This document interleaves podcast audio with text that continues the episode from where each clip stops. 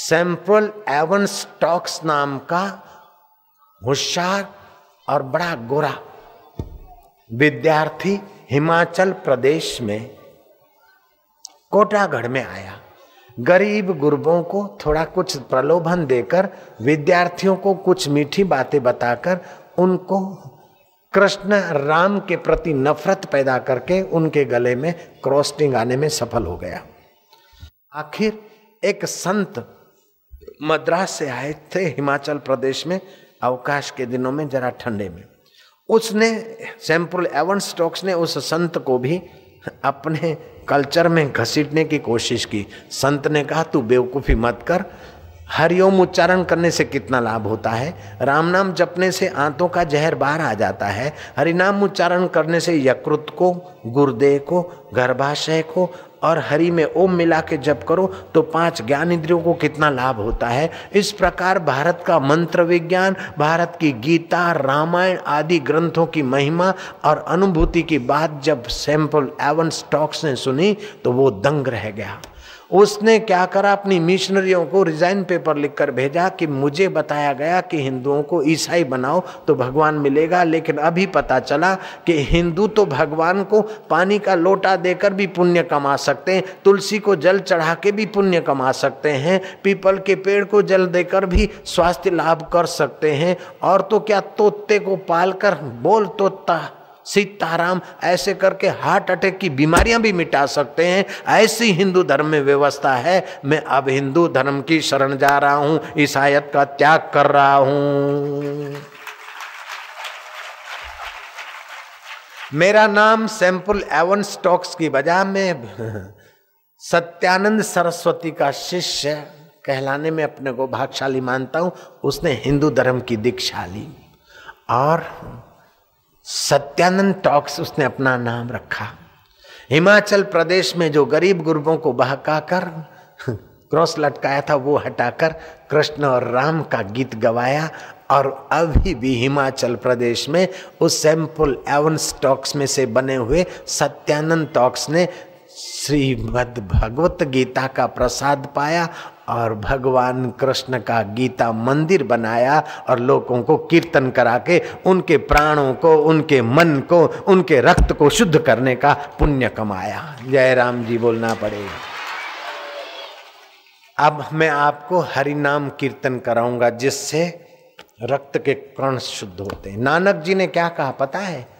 भयनाशन दुर्मति हरण, भयनाशन दुर कली में हरि को नाम।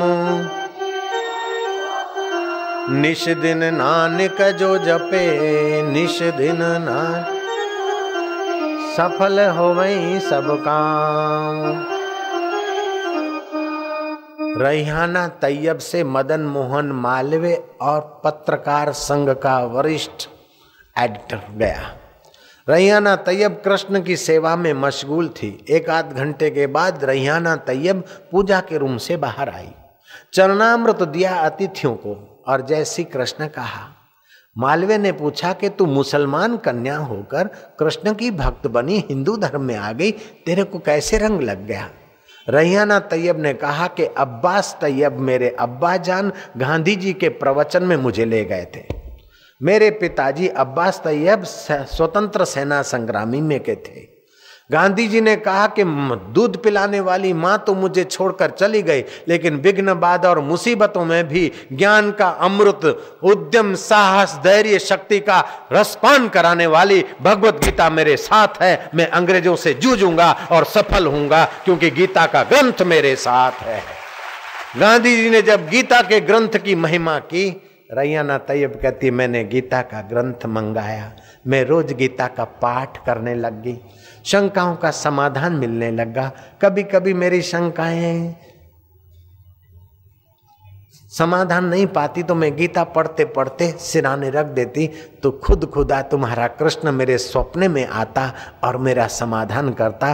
कोई पीर पैगंबर नहीं, खुद खुदा कृष्ण के मुख से निकली गीता। मैं पढ़ती हूँ और कृष्ण गोविंद हरे मुरारे, हे नाथ नारायण वासुदेवा, जपती हूँ, मुझे बड़ी शांति मिलती है। ऐसे ही अकबर की औरत, ताज उसने विठल दास संत से दीक्षा ली और ताज ने ऐसी कृष्ण की भक्ति की कि ताज के उस भोग के महल में योग का मंदिर बनाकर कृष्ण की मस्ती में झूमने लगी, जैसे मीरा झूमती थी। और अकबर को भी कृष्ण की भक्ति का थोड़ा सा रंग लगा और बाल मुकुंद ब्रह्मचारी का उन्होंने आदर किया, सूरदास का आदर किया, तुलसीदास जी महाराज के प्रति भी बहुत लोगों को आस्था पैदा। औरंगज़ेब ने पहले तो तुलसीदास को सताया, लेकिन बाद में तुलसीदास के चरण छूकर अपना भाग्य बनाया। भारत की संस्कृति, हिंदू धर्म की महानता, तुम जितना जितना ये सदग्रंथ पढ़ते हो, जितना जितना योग और भक्ति का रस पान करते हो, उतना उतना विश्व मानव चाहे अमेरिका का मार्क्स ट्वेन हो, चाहे यूरोप का प्रसिद्ध तत्व चिंतक एच एम को मूलन हो, चाहे महात्मा थोरे हो, चाहे ख्वाजा। दिल मोहम्मद हो, जिन्होंने भी गीता पढ़ी है और भारतीय संस्कृति का अध्ययन किया है, उन्होंने हृदय पूर्वक इस भारतीय संस्कृति का गुणगान किया है।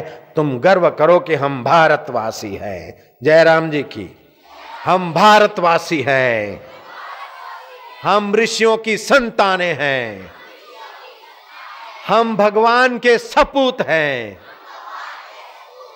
हम गुरुओं के सच्चे सेवाधार हैं। हम ऋषियों की संताने हैं। हम अपनी शक्ति जगाएँगे। हम अपनी बुद्धि जगाएँगे। हम अपना पराक्रम उभारेंगे। हम अपने धैर्य को उभारेंगे। हम महान बनेंगे और देश को महान बनाएँगे।